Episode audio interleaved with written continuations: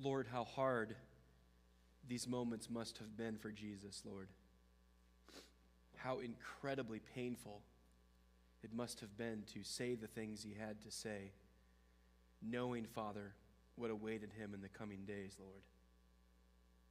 Father, we have much to see yet in this book, but we must remember that we're so very close to the moment when he would lay down his life for us. And Father, here he is before men of evil. And Lord, before them he declares that, Lord, he doesn't want them to do this. He doesn't want them to act this way. Lord, let us not be people who miss out on Jesus. Let us not be people who miss out on the coming of the Lord. But let us, Father, rejoice that the Messiah has come. Help us, Lord, to see him in all of his glory today. We ask this in his name. Amen.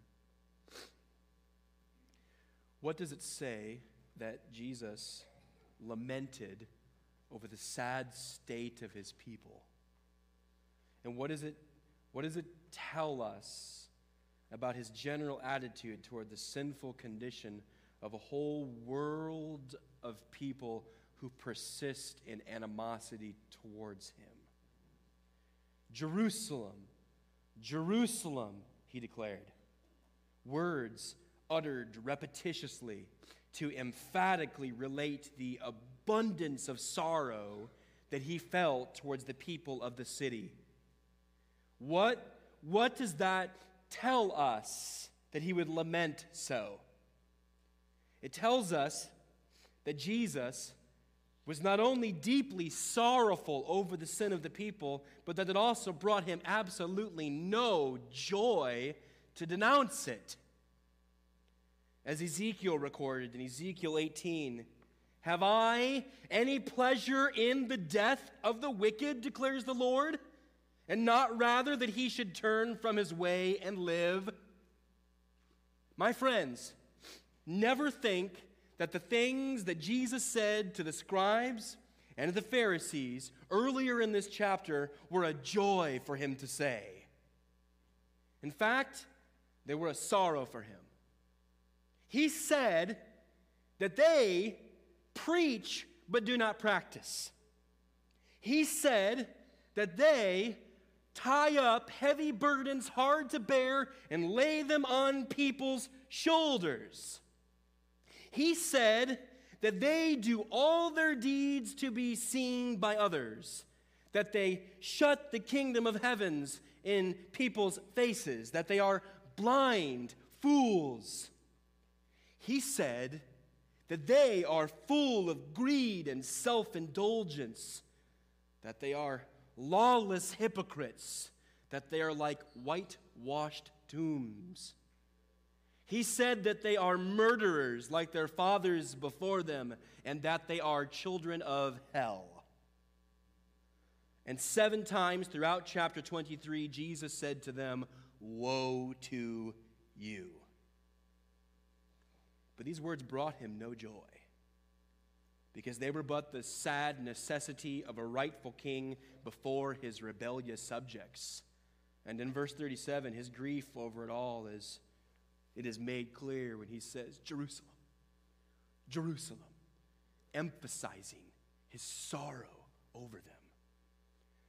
But in verse thirty-nine, a ray of hope emerges, so that what is being communicated here is not only sorrow for sin, but also hope for sinners. Yes, my friends, there is sorrow for sin, but there is hope for sinners.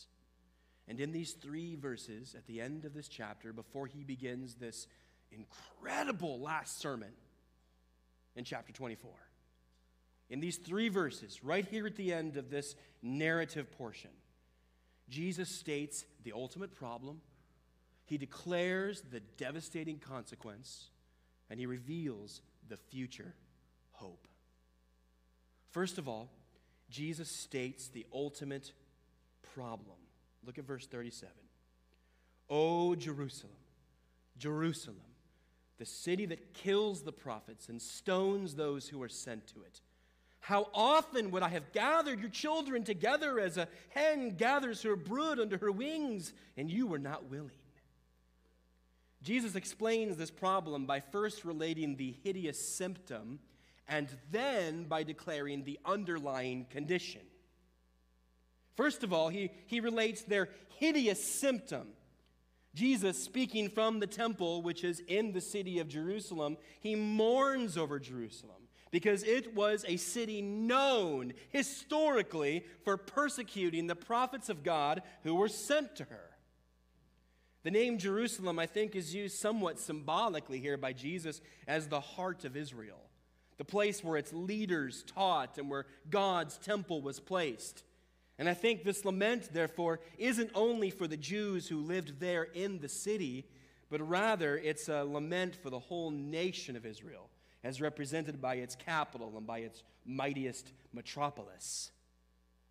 Time and again, God had sent prophets to her, men like Isaiah, men like Jeremiah, men like Ezekiel, and time and again, century after century, the people of Israel, led by some ungodly leaders, they rejected and they persecuted God's men.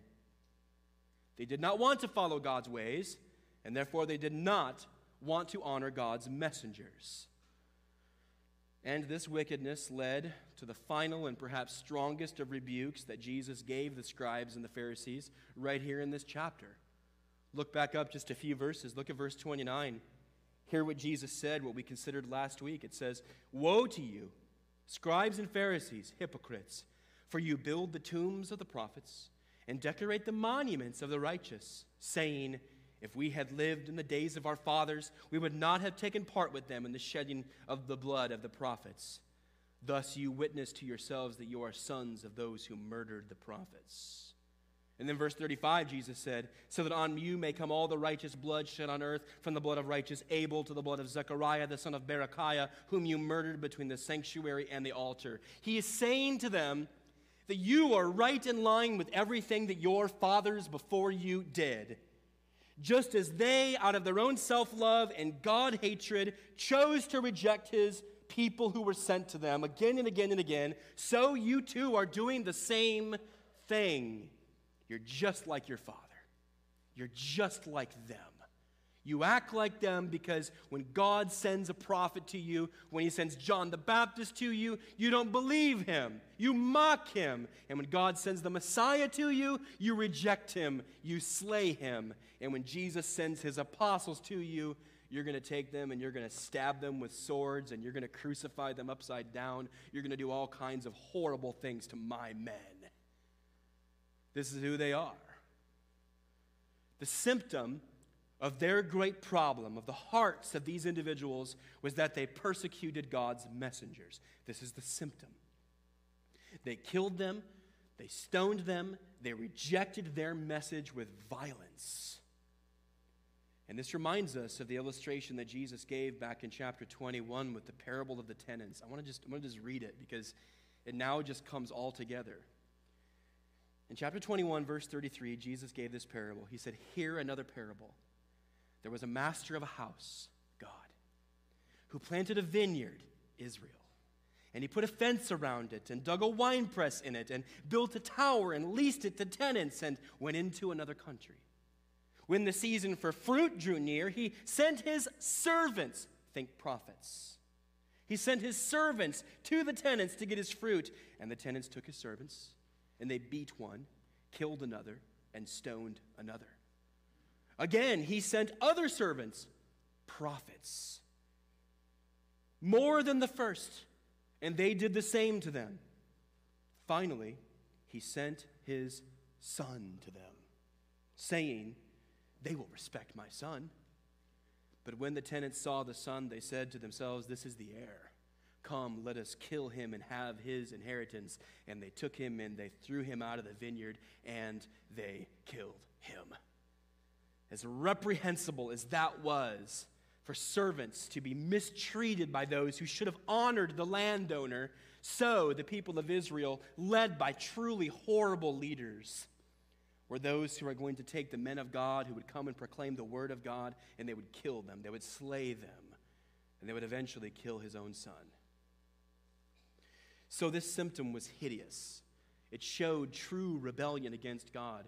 And yet, understand, it was but a symptom stemming from a more terrible condition. And that leads us to the second thing that Jesus communicates in verse thirty-seven, the underlying condition. Notice verse thirty-seven carefully. He says, "How often would I have gathered your children together as a hen gathers her brood under her wings, and you were not willing." Do you see that little clause at the end? The reason why they reject him is because they were not willing, he says. Christ's words. Their ultimate problem, their underlying condition, was a matter of the will. God extended his hand of grace and wisdom to these rebels time and time again, offering them forgiveness and reconciliation with him over the centuries. But they did not want it. Do you catch that? Jesus doesn't say they were ignorant. He says they did not want it. He sent them prophet after prophet. He gave them opportunity after opportunity, but they were not willing. My friends, this is the deepest problem of the human condition right here. This is the deepest problem of the human condition. Everything else is symptomatic. It is not simply that we are prideful. It is not simply that we are selfish. It is not simply that we are dishonest or unkind. It is that at our deepest point, we do not want God. And our underlying condition, we find him, along with his offer of mercy, distasteful and objectionable and repugnant. We don't want him. We don't want what he's offering down in the deepest part of our being. And this is because down in the deepest part of our being, down where it counts, we are utterly broken. As the Apostle Paul writes, spiritually, we are dead. Jesus, he articulated this so incredibly well during his time on earth. I want you to, to turn with me. This is such a short passage here. I want you to, to kind of get the fuller sense of what he's getting at here. Turn with me over to John's gospel. So hold your hand in Matthew twenty-three, but go over to John chapter five. If you're using a Pew Bible, it's page eight hundred thirty-seven. John chapter five, Pew Bible, page eight hundred thirty-seven. And look with me at John five, beginning at verse thirty-seven. This is Jesus speaking. John five, thirty-seven, Jesus says, "And the Father who sent me has himself borne witness about me. His voice you have never heard.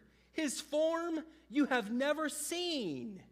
And you do not have his word abiding in you, for you do not believe the one whom he has sent." Verse thirty-nine. "You search the scriptures." Understand, he's speaking to the Jewish leaders. "You search the scriptures," verse thirty-nine, "because you think that in them you have eternal life. And it is they that bear witness about me. Yet you refuse to come to me that you may have life." Isn't that ironic? Men of religious renown, they search the scriptures that they might have eternal life. Those same scriptures point to Jesus Christ, but when Jesus Christ comes, they don't believe him and they don't have life. Isn't that sadly ironic? Why? Why is that the case? Why do men like that, and why do people like us reject him? Why do people who, like these guys, want eternal life? Why do they go to the scriptures which tell about Jesus, and Jesus comes, and they say no, and they stiff-arm him, and they say no, I don't want him? Why do people do that? Well, if you're in John five, flip back two chapters. Jesus has already declared the answer. Human beings refuse to come to Jesus that they may have life. Why is that the case? John three, look at verses nineteen and twenty. Recall verse sixteen, the perhaps most famous verse in all of Scripture. Verses nineteen and twenty, just a few verses later, Jesus says, "This is the judgment. The light has come into the world, and people loved the darkness rather than the light, because their works were evil. For everyone who does wicked things hates the light and does not come to the light." Why? Catch this. "Lest his works should be exposed." There's two reasons why people don't come to the light. There's two reasons, two interconnected reasons, Jesus says, why people don't believe in him, why people don't accept him, why people don't find life in Jesus, he says. He's proclaimed, he's shared, he's read in Scripture. There's two reasons why people, when they hear Jesus, don't embrace him. Number one, they love the darkness. They love their sin. I love my sin. You love your sin. You like pleasing yourself. You want to keep on making yourself number one. You love the darkness. And because you love the darkness, the second thing is true. The end of verse twenty, "lest his work should be exposed." You don't want anyone to say that your way is darkness. Do you get that here? We don't want anyone to tell us We don't want anyone to expose us, declaring that our way is actually not the way of light, but is the way of darkness. Why do human beings hear of Jesus Christ and reject him? Ultimately, Jesus says, because they love their sin down in the core. They love it, and they don't want anyone to tell them, that's wrong, you must repent of it and believe in Jesus. You have need because of your sin, and you must embrace Jesus Christ, the only hope because of your sin. People love their darkness, people love their sin, and they do not want God to call them on it. Matthew Henry, the old Puritan, writes, "It is wholly owing to the wicked wills of sinners that they are not gathered under the wings of the Lord Jesus. They did not like the terms upon which Christ proposed to gather them. They loved their sins and yet trusted to their righteousness." They don't like the terms. They don't like the terms that God lays down. They don't like the terms of Jesus. He says to them, you're prideful, you're sinful, you are going in a way of unrighteousness, and you must repent of that and come and follow me, embrace me in faith. And they say, no. I'm plenty good in and of myself, and I'm liking my way plenty. I'm not going to turn from it, and I'm not going to accept you as Messiah. If you will get a sword and go lead me to take on the Romans, I'll follow you, because that's in line with my will. But I have no desire whatsoever to come follow you if you say the word repent. This is the underlying condition for Jerusalem, for the people of Israel. And this condition was much worse than the symptoms of how they treated the Lord's prophets. The underlying condition was worse because ultimately of how they treated God. Ultimately, our sins are always Godward. Even the sins we commit on a horizontal plane, ultimately they're all committed Godward because we prefer them to please ourselves and we do not seek to honor God. Essentially, in their hearts, they discarded God. But back in Matthew twenty-three, in all of this, in all of this, would you just notice the Lord's heart in verse thirty-seven? Now, you remember, many of you were here when we went through the book of Judges, right? And week after week, the people of Israel, they would get all prideful, self-reliant, lustful. They would begin to go towards other gods. And then devastation, God would bring judgment upon them, discipline upon his people. They would see the grievous nature of what they have done. They would repent, at least in words. And they would commit to following God again. He would relieve them. He'd raise up a deliverer, a Christ-like figure who would free them from that consequence. And then for a short moment, they would follow. And then they would be filled up with pride. They would be filled up with self-reliance. They would be filled up with lust. And the circle continued on and on again. The book of Judges is but a microcosm not only of the people of Israel, but the book of Judges is a microcosm for the human condition. At the end of the day, we want what we want, and what we want is not God. We are broken. But Jesus, in verse thirty-seven, notice the spirit that he has shown them. He says, "How often would I have gathered your children together as a hen gathers her brood under her wings." I'm a Midwest guy. I know what a farm looks like. I know what a chicken coop looks like. I know what hens do.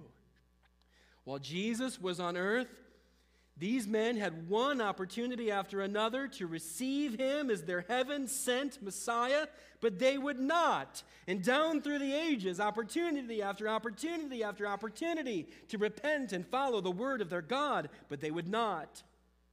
And his heart to them over and again was to gather them like a bird that surrounds its young with its wings and keeps them warm and keeps them protected. But they would not accept him as their Christ. And so Jesus communicates sorrow and regret over their inexcusable sin. As Luke records Jesus saying in chapter nineteen of his gospel, that when Jesus drew near the city, he wept over it. He wept over the city, and he said, "Would that you, even you, had known on this day the things that make for peace. Oh, that you had known the peace that is being offered to you, the reconciliation that is being extended to you, the freedom in God that is being provided for you, but you would not." So here we see the ultimate problem, and my friends, it brought Jesus no joy. And secondly, Jesus declares the devastating consequence. Look at verse thirty-eight. "See, your house is left to you desolate." Now, when you read the word desolation here, you should think isolation and abandonment. This house is an undefined reference, probably referring to the temple and the city of Jerusalem and all of the people of Israel themselves all at the same time. A loose reference that's referring to it all. The temple in that moment, the city of Jerusalem, all the people of Israel. In fact, verse thirty-six, look up a couple of verses, it says, "Truly I say to you, all these things will come upon this generation." So it's ultimately, it's primarily the people who are going to lose out. All of this is going to come upon the house. All of this is going to come ultimately upon the people of Israel. And the house of Israel will be left to the people as desolate. Desolate conjures up images of emptiness. In chapter three, we are told that John the Baptist, he went to desolate places where there were no people, because those places were barren. They were empty of all human beings. And in verse thirty-seven, Jesus seems to be communicating that Israel is about to lose, be empty of something that is very unique and is very special for them. The people of Israel are about to lose the special, blessed presence, the special, blessed presence of Jesus Christ himself. The Jews, to whom the Messiah had been promised, are about to lose the presence of their Messiah. They're about to be abandoned by God and left without his good hand upon them. They will be empty-handed, so to speak, because they have rejected the Christ. This is, this is as devastating as it gets. Because if pleasures forevermore are found at God's right hand, then only sorrow is found in separation from him. Jesus, their Messiah, is going to go away from them. Verse thirty-nine tells us that. They're not going to see him again. He's going to go. Their Messiah, who would have gathered them to himself, will now leave them, and they will be left empty and spiritually hungry and searching, searching. Where is the Messiah? He's already come, and you said no. Now understand, this is God essentially giving them precisely what they want, okay? God's not giving them something here that they don't want. He's actually giving them, I think, something that they want. In the minds of the Pharisees, to have Jesus say that he's going to depart from them, that's what they desired. They don't want him there. They don't want his presence. They were not willing to accept him as their king. They wanted an existence apart from God's declared king, an existence where they were free to live out their own wretched hearts. My friends, this is at least part of what hell is. Hell is, on some level, God giving rebels what they want, which is an existence that is completely free from his good wisdom, an existence that is completely free from his good watch care, an existence that is completely free from his good love, giving people what they want. You don't want him. He gives you an existence that's devoid of him. So they would face the consequence. The house of Israel will be left desolate by their God. But oh, praise him, this is not the end of Christ's word, and oh, praise him, this is not the end of the book, is it? Third, this morning, Jesus reveals the future hope. Verse thirty-nine, "For I tell you, you will not see me again until you say, 'Blessed is he who comes in the name of the Lord.'" The people of Israel will not see the Messiah again until the day he returns to them in judgment. Now, some try to force a little bit more into this text than I think is actually here. This verse in and of itself, I don't think it actually tells us that the Israelites will one day regard the day of Christ's return as a happy day. It says that they will call him blessed, but it doesn't say that they themselves will be blessed. Now, I do think that passages like Romans chapter eleven hint that God will one day do an incredible missionary work among the Jewish people, so that when Jesus does return to earth, the people of Israel will, by and large, look upon the one whom they have pierced and will embrace him. I do think that's what Scripture teaches. But here in verse thirty-seven, trying to just be fair to this text, I think it simply says that they won't see Jesus again until they say, "Ah, blessed is he who comes in the name of the Lord. All along, we should have known that's him."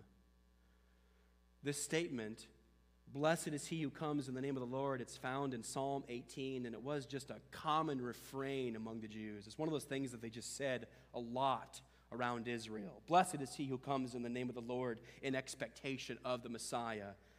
What's more, this is the exact same statement that many of the people of Israel uttered about Jesus when he had his triumphal entry back in chapter twenty-one. "Hosanna, Hosanna! Blessed be the name of the Lord. Blessed be the one who comes in the name of the Lord."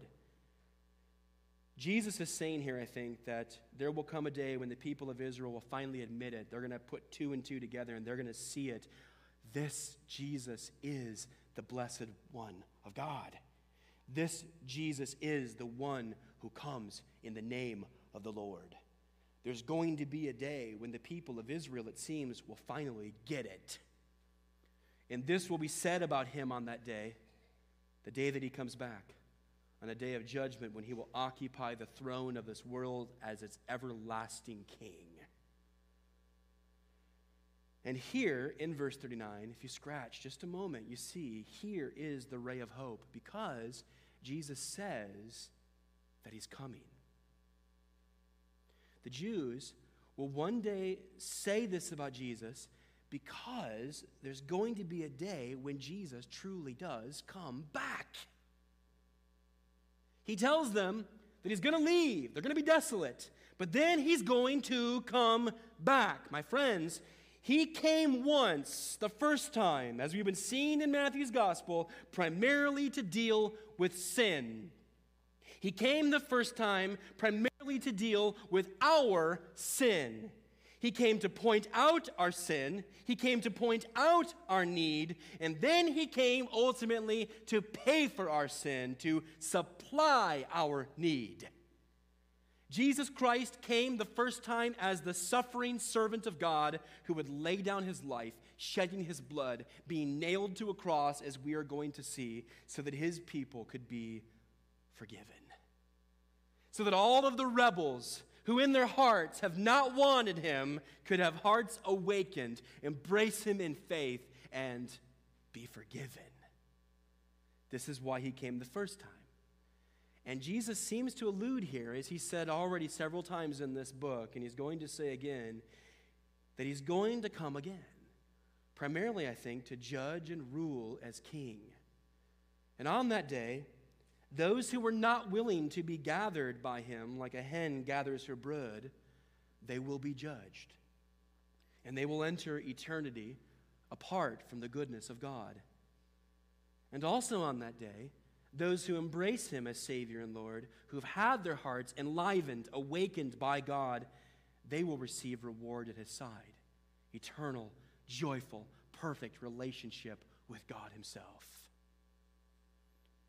My friends, when we read this passage, it can be easy sometimes to think that this only has application for Israel. But this lament is for us too, because we are sinners. We also have a problem. We also have a consequence. We also have a hope. Our problem is that we are born with wills inclined against God. Sinners are born spiritually dead and simply don't want what God offers. We humans, we love our sin and we despise anyone who tells us that it's wicked. Check your own heart the next time someone corrects you. How do you respond to that? Do you love it when someone tells you wrong, or do you like it when someone tells you wrong? It's one little glimpse of what your heart is like. You love yourself, you love your own way, you think you're fine, and when someone tells you otherwise, God or no God, you don't want it. Therefore, in our heart of hearts, we reject God. We are broken inside. And our only hope is for God and his grace to step down and intervene, help us to see our condition because of his gracious intervention, and allow us to believe upon his Son, to see our need and to see his sufficiency. And those who don't want what he offers also reject the ones who bring his offer. They reject the ones who bring his offer. We will do whatever we have to do to protect our ears and protect our consciences from being told that our actions and our very hearts are dark towards our Maker, and that we, we must repent. And so we go about the filling of our lives with meaningless pursuits, while we either avoid those who bring conviction over sin, or we chastise those same messengers and call them intolerant and rude. We either stay clear or we put up the knives. That's what sinners do. This is our condition. This is our greatest problem. And you know, the sad remnants of this problem are also why Christians even can at times seek to push God to the outskirts of our minds, hoping for some freedom from the thought of him so that we might engage in some sin that we've been longing for. We want to go to a desolate spot, push him aside so that he can't see, and then we can do what our heart wants to do. Christian, this is us when we sin. We too are tempted to seek out desolation in order to flirt with the old depravity that once marked us. And our consequence a consequence for unbelievers, those who don't know Christ, a consequence for those who reject him, the consequence for those who will not be inclined towards him and believe upon Jesus. The consequence for all of this is isolation from the presence of God. That's the consequence, isolation from the presence of God. When we sinners reject him, we eventually get what we seek, which is relief from God's instruction, relief from God's wisdom, relief from God's pursuit of fellowship with us. Eventually, he says to the unrepentant, "Depart from me, I never knew you." And those who have refused to look upon Christ in faith, they will be free of him for all eternity. And they will experience the terrible weight of the darkness that comes from freedom from God. Eventually, it will sink in. This distance that I so longed is actually my utter undoing. We are ultimately doomed by what we seek because we will experience the loss of all of his goodness. My friends, sinner, Christian or no, everything that you enjoy, everything that's good in life, every relational blessing, everything that you have that you say, yes, I'm glad that's in my life, everything that you have all comes as a result of the fact that there is a good God above. And when you reject him, after appeal, after appeal, after appeal to your heart, he will eventually say, you get it your way. You will be free of me. And you might think, that's great. I'm going to go to hell and me and my buds, it's going to be excellent. But you're going to find that you and your buds are not going to be buds. There's not going to be any buds. There's only going to be darkness. Because you have an existence apart from the goodness of God. Oh, he'll see everything.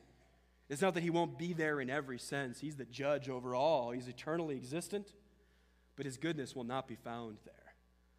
Only his wrath. Jesus said back in Matthew eight, verse eleven, I tell you, many will come from east and west and recline at table with Abraham, Isaac, and Jacob in the kingdom of heaven, while the sons of the kingdom will be thrown into the outer darkness. In that place there will be weeping and gnashing of teeth.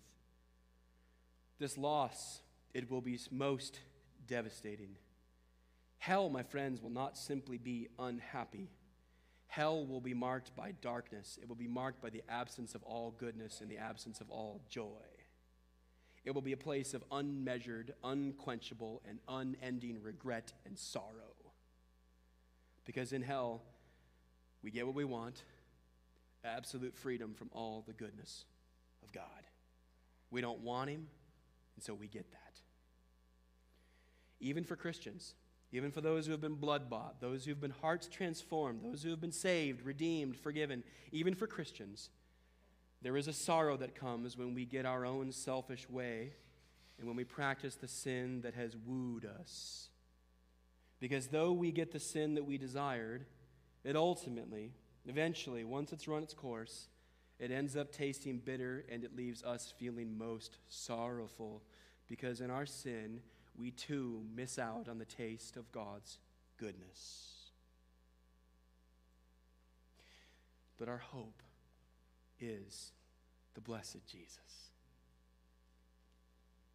We must place our hope in two directions. The Christian hope is found in two directions. First, we must place our hope in Jesus' first coming with repentant faith. Recognize that he came for sinners. Recognize that he died for sinners. Recognize that he rose again, triumphant over sin and death. Recognize you yourself are a sinner in need of God's grace. See the sufficiency of what he's accomplished. Repent of your sins, meaning turn your back on them, and embrace Jesus in faith.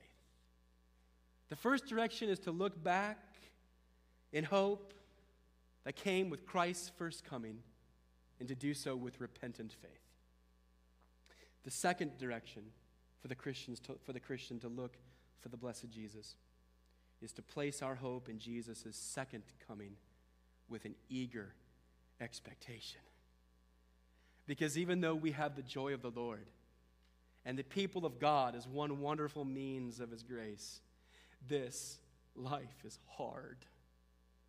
And the darkness, though we've been freed from its enslavement, it just keeps pressing in. And though we can live in strength and in victory with God today, oh, what a day it will be when our Savior comes for you and me. He's going to come again. And with eager expectation, we look to it, and that drives us. And it makes us say, I want my friend to know him so that he might look with eager expectation too, so that he also might say with me, blessed be the name of the Lord. Blessed be the one who comes in the name of the Lord. And so we find comfort, we find solace, and we take that comfort and solace and we extend it to the one we love or the one we've just met, that they too might know it. My dear friends, there is sorrow for sin, but there is hope for sinners. Will you be one who says, blessed is he who comes in the name of the Lord? Lord, I pray for my friends today. Let them be trusting in Jesus. Father, if there be those who are resistant to him, who don't want him, perhaps a young person that has gone through difficult things and is hearing these things for the first time and doesn't know what to think. Lord, the middle-aged person, Father, who is so busy that they don't give Christ the thought that they should. The more aged individual, Father, who is resolved in their own right understanding of the world. Help all of us, Father, to see our own weakness, our own sinfulness and rebellion against you, and realize what Jesus has done and embrace him in faith. And then, Father, let each of us here, all of my friends in this room, let us look with eager expectation for the coming of the Lord, serving him in the meantime, looking with great hope for the day when Jesus will be ours face to face. We pray this in his precious name.